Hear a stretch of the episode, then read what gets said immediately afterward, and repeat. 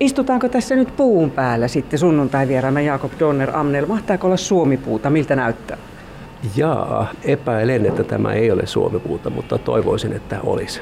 No samaa epäilin. On jotenkin tiikin tai jonkun muun näköistä. Mm. Ei ole mäntyä eikä koivua tämä, mutta me olemme nyt puun päällä aika vahvasti tässä seuraavan vajan puolen tunnin ajan. Lähdetään kulkemaan sinun sosiologin taivaltasi ja pannaan pari termiä tässä avaten matkan varrella, niin kuin nyt joku metsäsosiologia esimerkiksi. Mutta mehän voitaisiin jutella nyt todennäköisemmin oikeastaan Helsingissä kuin täällä Joensuun Karelikumissa, koska sinä olet niin stadilainen lähtöjäsi kuin ihminen olla voi. Miten siinä niin kävi? Sosiologin opinnot Helsingissä ja sitten kuitenkin Joensuuhun yhdeksänkymmentäluvun puolivälissä.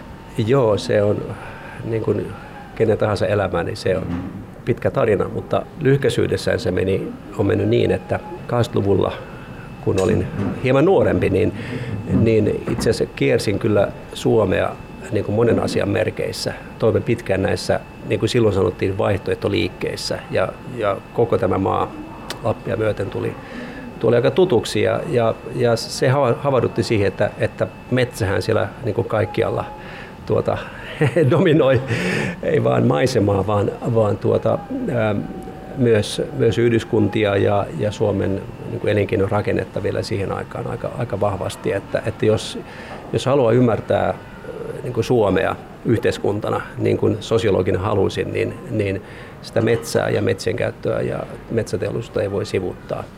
Ja, ja tämä johdatti mut, mut tänne Joensuuhun kahta kautta. Toinen oli se, että ihan tämä, tämä tutkimus, eli että Joensuussa silloin ja nyt tehtiin tällaista monitieteistä, myös yhteiskuntatieteellistä niin kuin metsiä ja metsien käyttöä koskevaa tutkimusta. Se veti puoleensa. Pertti Rannikko, nyt eläkkeellä oleva professori, oli yksi esikuva ja, ja sitten yhteistyökumppani myöhemmin ja, ja oli muitakin. Ja, ja taas Helsingissä niin kuin tällaiselle ei ollut ikään kuin samanlaista niin kuin tilaa eikä tilausta, siis yliopistomaailmassa. Ja sitten toinen syy oli, oli myös se, että jos tälle, tähän suuntaan niin kuin lähden näin niin kuin ikään kuin työ, työuralla, niin, niin tuntui paljon niin kuin mielekkäämmältä olla, olla sitten ikään kuin metsien keske, keskellä, keskellä, vaikka Joensuu onkin pieni kaupunki, mutta silti, että ollaan niin kuin Metsä-Suomessa. Hmm. Siinä on tuommoinen ihan metsäsuhde. Oletko sinä minkälainen metsässä rämpiytyjä? Vietätkö siellä aikaa? Viihtyiletkö? Siis lapsena mä oon ollut saaristossa ja saariston metsähän on vähän kuin, vähän kuin labimetsä jossain määrin, että, mutta en ollut mikään mahtiretkelijä, mutta kyllä mä tykkään niin kuin liikkua, liikkua metässä. Se on ihan mieluisa, mieluisa paikka olla kyllä, kyllä ja liikkua. Nyt eletään tässä kaksituhattakaksikymmentäyksi. Mitä maisemassa tapahtuu tällä hetkellä? On ollut aikamoinen uutisvuosi. Veitsiluoto hiljeni syyskuun päätteessä ja Kaipola Madonluku sai päätteeksi mm. tammikuussa ja, ja näin. Kaipolassa ollaan nyt siirrytty ihan uuteen maailmaan. Oliko näin, että muovisekoitteen kierrätykseen? Mitäs tapahtuu Kemissä? Eli tämmöisiä isoja maamerkkejä Suomineidon maantieteellisellä vartalolla. Mitä on menossa?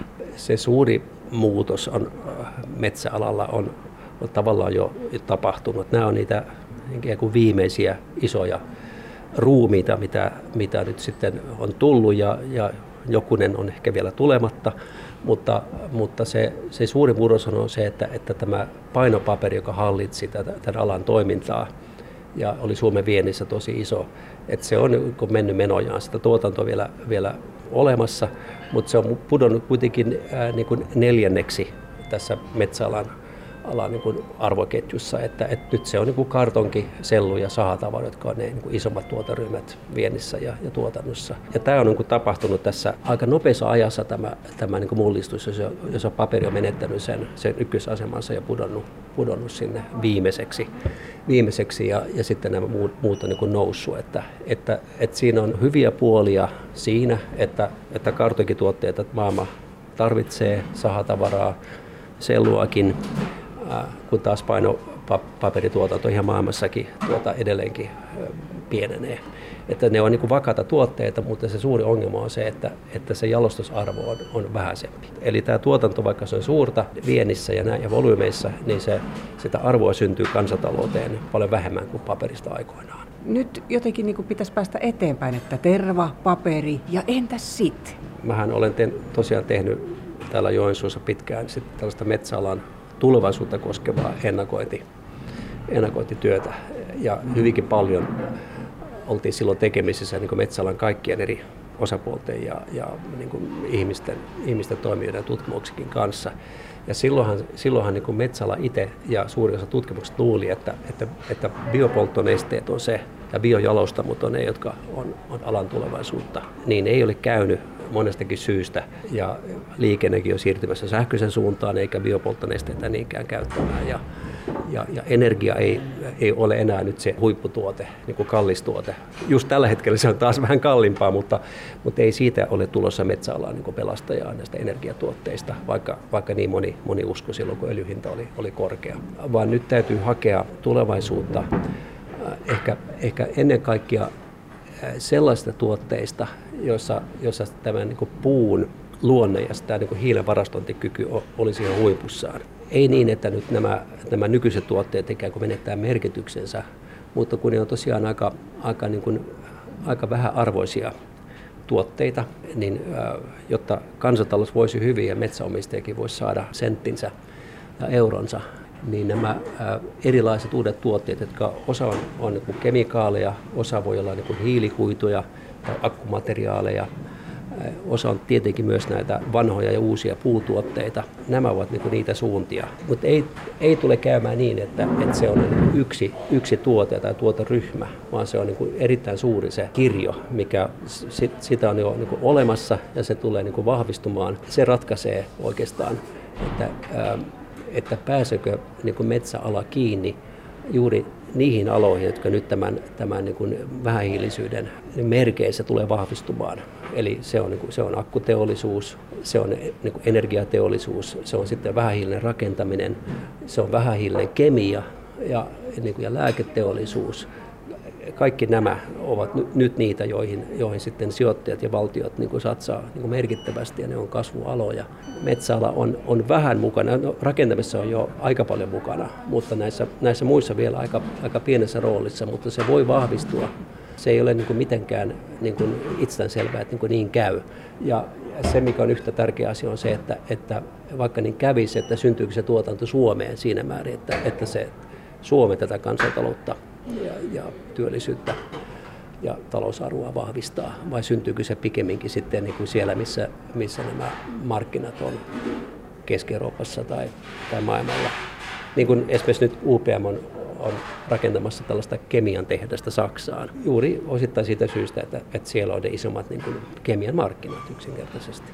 Hirmu isoja murroksia näin, näin maallikon katsoen metsäala on vastassa. Eli omistuspohja tulee todennäköisesti muuttumaan. Siellä on jo rahastot pelikentillä, mikä kuulostaa aika hurjalta. Sun ajatus tästä?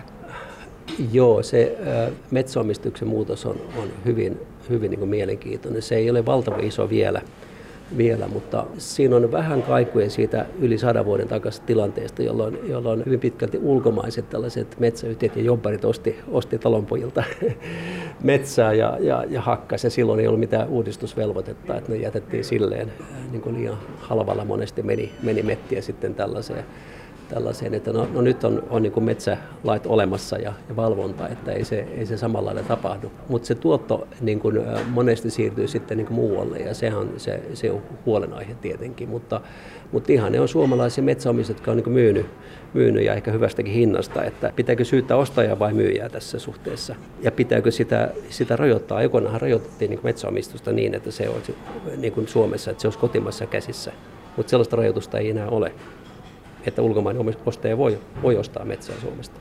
Ja ostaakin. Ilomantsilaisiakin metsiä omistetaan tällä hetkellä pitkin Eurooppaa esimerkiksi. Ei, joo. Sunnuntai vieras sosiologi Jakob Donner-Amnell. Sosiologi tutkii metsiä, niin, niin tota, se on meitä kaikkia suomalaisia koskettava aihepiiri. Minkälaista siellä on ollut sukelella nämä vuosikymmenet metsien, metsäteollisuuden, tämän muuttuvan kuvan keskellä? Minkälainen matka se on sinulle ollut?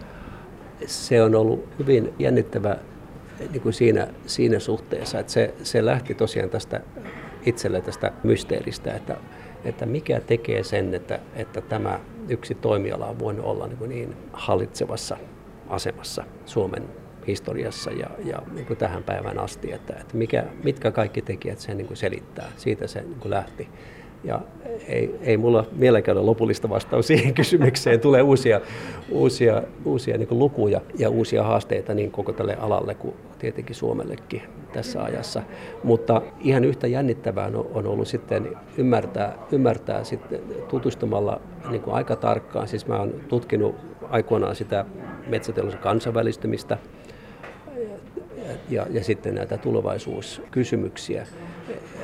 Niin kuin päästä huomaamaan, että, että sen, ää, sen alan kehitys ihan, ihan niin kuin tuotantoa ja tuotekehitystä myötä, niin kyllä siitä on valinnut myös hyvin paljon niin kuin alan sisällä, ää, jos ei erimielisyyttä, niin kuin erilaisia käsityksiä. Et ei se ala ole suinkaan niin yksipiippunen.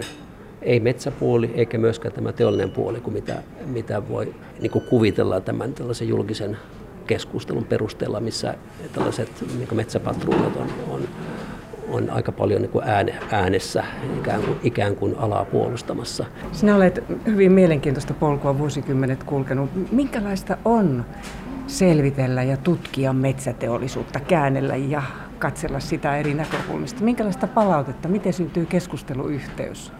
Se loppujen lopuksi on syntynyt, syntynyt aika, aika helposti siinä vaiheessa, kun toinen osapuoli ymmärtää, että, että on niin kuin aito, aito niin kuin mielenkiinto sitä, sitä niin kuin toimintaa kohtaan, että mitä se on, miten se on muotoutunut sellaiseksi kuin se on, mihin suuntaan se voisi olla menossa. Ja, ja sehän koskee sinänsä niin kuin mitä tahansa tutkimusta, että jos, jos osoitat niin kuin mielenkiintoa, aitoa mielenkiintoa, niin, niin harvemmin tulee niin kuin, niin kuin vastarintaa. Päinvastoin, että ollaan niin kuin hyvin kiinnostuneita. Ja ei ollut mitään, mitään ongelmaa, tai mitään suurta ongelmaa sen kanssa, että vuosikymmenten mittaan mä oon tosiaan tehnyt tutkimusta, ollut tekemisissä niin kuin erittäin niin kuin ison, ison niin kuin joukon kanssa niin kuin metsäalan niin kuin sisällä ja ulkopuolellakin. Vaikeus on tullut, tullut ite, itselle, että kaiken tämän kautta olen oppinut niin hyvin ymmärtämään niin tätä, tätä suurta kuin pientä metsäteollisuutta, ää, kuin myös tätä metsätalouden puolta, että miksi se on sellaista kuin on.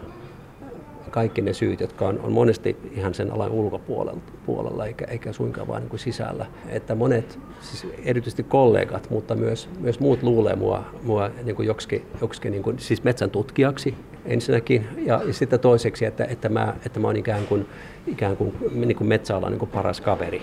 Ja sitten toisaalta sitten, sitten varsinkin julkisessa keskustelussa, niin, niin, niin jos mä mitään sanon, niin, niin joku sieltä huutaa, että, että sähän on metsäalaa vastaan. Että missä, missä niin kuin ihmeen välimaastossa mä olen, kun niin kuin toiset pitää mua ikään kuin metsäteollisuuden kätyrinä ja toiset pitää mua niin kuin ikään kuin sen vihollisena. Että jossakin, jossakin ihmeen välissä minä olen. Se on ehkä niin kuin kiinnostava väli, väli sikäli, että, että, että kukaan ei, ei niin kuin ole ihan varma, varma siitä, siitä ikään kuin, ikään kuin rooli, roolista, että, että täytyy olla vähän niin kuin ikään kuin, niin kuin varuillaan. Mutta minua ei myöskään voida lukea selkeästi niin kuin mihinkään niin kuin leiriin. Ja mä oon yrittänyt välttää kaikkia tällaisia niin kuin leirejä, jos otetaan niin kuin tiukka kanta.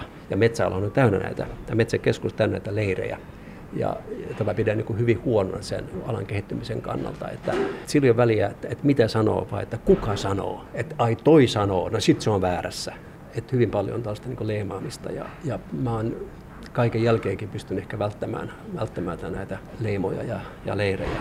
Mutta se tekee myös sen, että, että, että monet tahot ei sitten niinku ikään kuin osaa niinku mua sijoittaa eikä niinku tunnistaa, että mikä, mikä tyyppi, mikä kamala on tämä, joka ymmärtää niin näitä niinku metsäpomoja kuin, kuin sitten luonnonsuojelua. kolmekymmentä vuotta, aika hyvin luovittu. Äh, joo, kyllä se on myös tarkoittanut sitä, että sosiologihan on kuin eräänlainen niin kuin psykologi niin kuin siinä suhteessa, että, että, että, että joutuu, niin kuin, joutuu oikeasti niin kuin ymmärtämään jokaisen tahon ikään kuin intressejä ja ajattelutapaa ikään kuin erikseen ja sitten yrittää ymmärtää sitä palapeliä, mitä niin kuin syntyy. Ja silloin ei voi suhtautua sillä tavalla, että okei, mutta, mutta nämä on oikeastaan aika väärässä, että, että, mutta nyt on siinä, vaan täytyy niin kuin ymmärtää niin kuin kaikkia. kaikkia niin kuin pelissä, että miksi se toimii niin kuin ne toimii. Täytyy aika lailla jättää sitä, sitä, niin kuin, niitä omia, omia niin kuin käsityksiä ja ensihavaintoja ikään kuin vähemmällä ja, ja katsoa sitä, sitä kokonaisuutta, joka onkin aika laaja ja, ja, ja käytännössä niin kuin globaali, globaali. Että vaikka me kuvitellaan, että metsät on ikään kuin vain meidän juttu täällä Suomessa, mutta, mutta kyllä ne tärkeimmät niin kuin voimat jotka vaikuttaa siihen, että, että näin on, on, on niin kuin toimittu ja toimitaan. On, on, niin kuin, ne tulee pikemminkin maailmalta kuin, kuin meidän, meidän päästä tai historiasta. Siinä tuli oikeastaan aika lailla tiivistettyä metsäsosiologia. Joo, se on juuri sitä, että yrittää ymmärtää niitä yhteiskunnan intressejä ja voimia, myös ajattelutapoja, jotka vaikuttaa siihen, että minkälaiseksi se, se niin kuin metsien käyttö, käyttö ja, ja jalostus niin kuin muodostuu. Ja, ja, ja siinä on niin kuin suuria eroja eri yhteiskunnissa.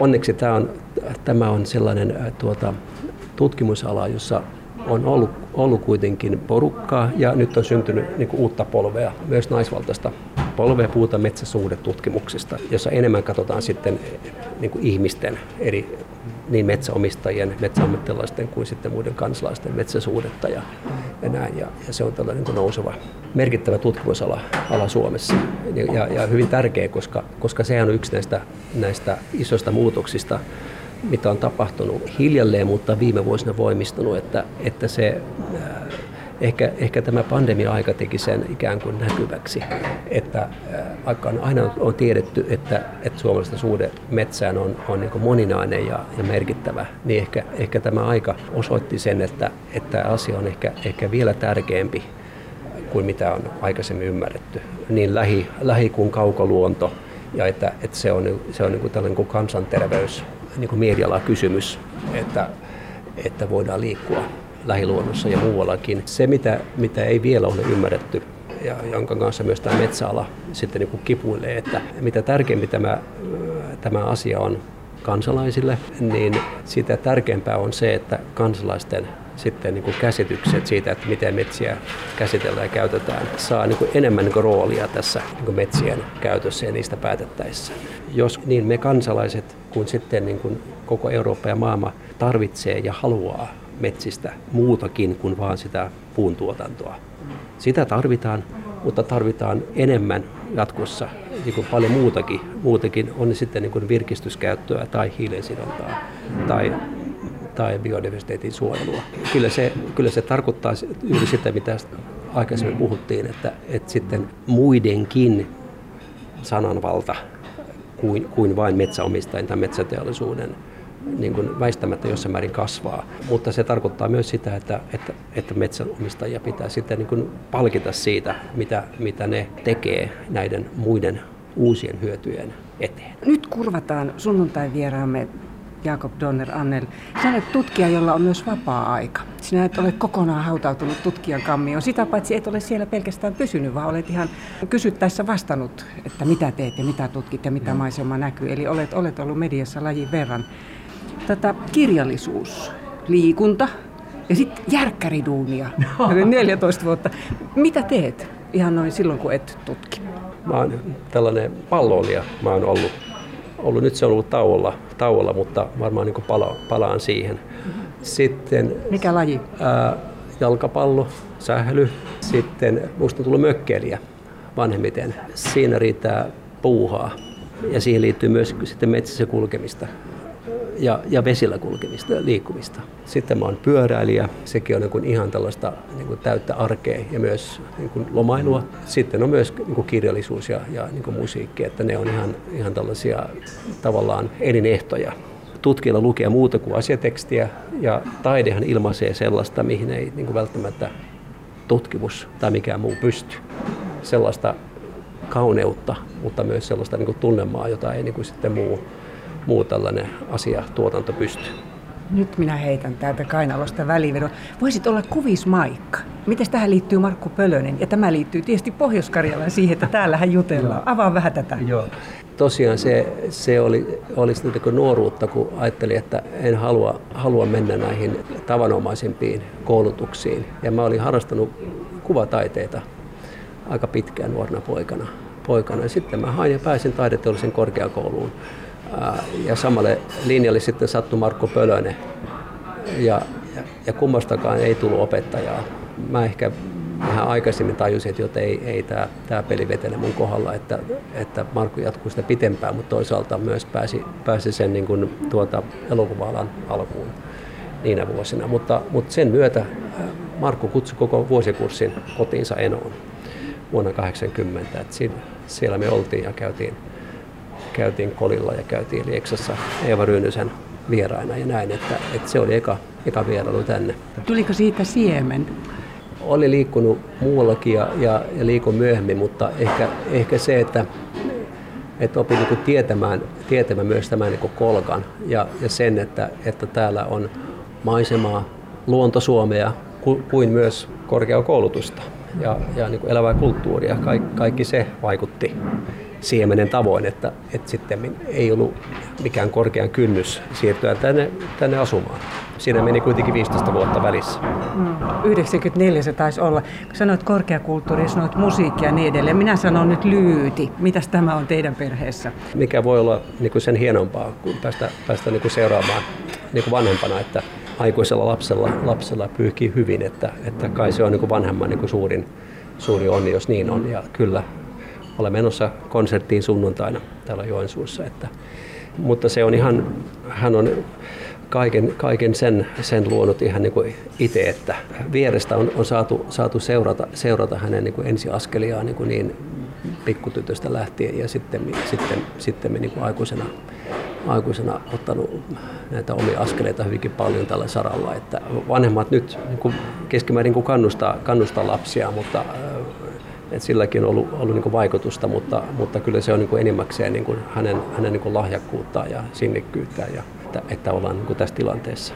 Runoilmapoppia syntyi. Levyjulkkarit oli tuossa puolivälissä lokakuuta Helsingin korjaamolla ja suksia oli huima. Siellä tuntui, että arvosteluista superlatiivit loppu, eli hienoa meininkiä Lyyti, eli Lyydia Lehtola. No sitten tänne Hännälle heitä vielä sen, sinä twiittaat aika ahkerasti ja, ja tuossa joitakin aikoja sitten siellä oli aika mielenkiintoinen valokuva. Viisi vellosta, jotka eivät ikänään ole olleet porukassa. Sinun elämässä on yksi semmoinen aika iso merkkipaalu takanapäin, eli isäsi on pois tästä ajasta. Mä siis hyvin, hyvin nuoresta iästä päätin, että mä valitsen kyllä niin kuin täysin niin kuin eri kentät kuin millä isäni on ollut, ollut toimimassa. Ja niin on ollut hyvä. Ja mehän ei oltu siis tekemisissä myöskään mun aikuisiellä muuta kuin hyvin niin kuin harvatahtisesti ja, ja se ei ole, ei ole syntynyt, ei syntynyt mitään yhteyttä. Häntä ei kiinnostanut yksinkertaisesti ja, ja silloin oli parempi pysyä niin kuin loitolla. En, en mä ole kokenut niin kuin oikeastaan mitään muuta, muuta niin kuin ongelmaksi siinä suhteessa kuin, kuin sen, että varsinkin elämänsä loppuvuosina niin, niin biologinen isäni antoi anto sellaisia aika ikäviä lausuntoja, lausuntoja joistakin lapsista, ei, ei minusta kylläkään, jotka oli niin kuin todella typeriä ja tuota, ikäviä. Oliko semmoisen dominojen jälkeen syntyä viiden veljeksen kanssa yhteyttä? Te olette hyvin eri ikäsarjaakin ja näin, mutta samassa valokuvassa olitte saattoreissulla kuitenkin. Joo, no se oli yksi, yksi, yksi hieno hetki sinänsä, sinänsä kun se, tottahan se oli, että, että se oli niin ainoa, ainoa kerta, kun ollaan oltu. Saa nähdä, syntyykö siitä, siitä jotain sit, sitten, että, mutta tosiaan se, se että on kasvettu niin kuin täysin, täysin eri oloissa. Ja itse asiassa minä olen ollut kaikkein vähiten tekemisissä isänin kanssa, että jopa, jopa tämä yksi Ruotsissa asuva niin kuin nuorempi velipuoli on ollut enemmän tekemisissä isänsä kanssa kuin minä, niin, niin se, se tekee niin kuin ison, ison eron meidän välillä. Että, että toisilla on, toiset on kasvanut hänen kanssaan ja toiset, toiset on, on ollut on vähän enemmän tekemisiä, minä en juuri ollenkaan, niin, niin ei ole niin kuin, hyvin vähän niin kuin yhteistä. yhteistä ja sitten suuri ikäero myös, mutta, mutta mikä siinä, siis kyllä voidaan olla, olla tuota yhteydessä silti. Jakob Donner-Amnell, ihan päätteeksi vielä, sinulla ei ole ihan tämmöinen peruspohjoiskarjalainen nimi, nyt ollaan Joensuussa, sinä olet täällä pitkän matkaa elänyt ollut. Mm. Mitä Joensuu on sulle tänä päivänä ja vieläkö kummastelevat Donner-Amnellia? No, joo, no se, se nimi, nimi on, on niin kuin hankala missä tahansa, yhtä hyvin Helsingissä kuin täällä, että äiti meni uusiin naimisiin ja halusi, että, että myös uuden isän nimi jäisi minun ja velini niin kuin nimeen, että siksi, siksi on tällainen harvinainen kaksoisnimi, nimi, joka on tosiaan hankala, hankala missä tahansa. Tuottanut hauskoja sattumuksiakin ja, ja joskus, joskus, tuota, joskus mielenkiintoa, joskus, joskus sellaista epäluuloakin, mutta, mutta ei sen ole, ole tuota, kyllä mä oon ihan hyvin asettunut, asettunut tänne, että viihtynyt täällä. Ainoa sellainen pikkuseikko on tietenkin se, että, että Pohjois-Karjalassa niin kuin niin kuin kaikkialla Suomessa, kun ollaan niin kuin muualla kuin isossa kaupungissa, niin, niin kuitenkin se vakikysymys on, on se, että, että no, mutta koska, sä, koska muutat pois? Että se, se ikään, kuin, niin kuin ikään kuin oletus on se, että jos, jos on muualta, muualta niin, niin, niin sitä niin kuin muuttaa pois. Se on jännä se vain niin kuin asenne, että ikään kuin vain ne, jotka aina ovat olleet täällä, ovat ikään kuin luotettavia, luotettavia tuota maakunta, maakunta-ihmisiä, muut on vain käypäläisiä. Tämähän on totta jopa, jopa niin kuin toisen, ja, toisen ja kolmannen polven kohdalla välillä, että Että niin, että isäs tai niin kuin, iso isäsähän muutti tänne jostain, että junain tuoma sekin, että ei, ei niitäkään, ei ihan lasketa. Että, että on se, on vähän sellainen hassu, hassu tuota, tuota asenne siinä suhteessa. Mutta ehkä se antaa vähän väljemmän tontin. Voi olla, että alkuasukkaalle ei niin isoa reviiriä suodakaan, kun sinä olet täällä saanut touhuta. Joo, joo, ja siis ollaan kuitenkin... kuitenkin tällaisessa isommassa kaupungissa, ettei täällä, täällä niin, niin kuin niitä, sitä, niitä esivanhempien hehtaareja niin kysytä.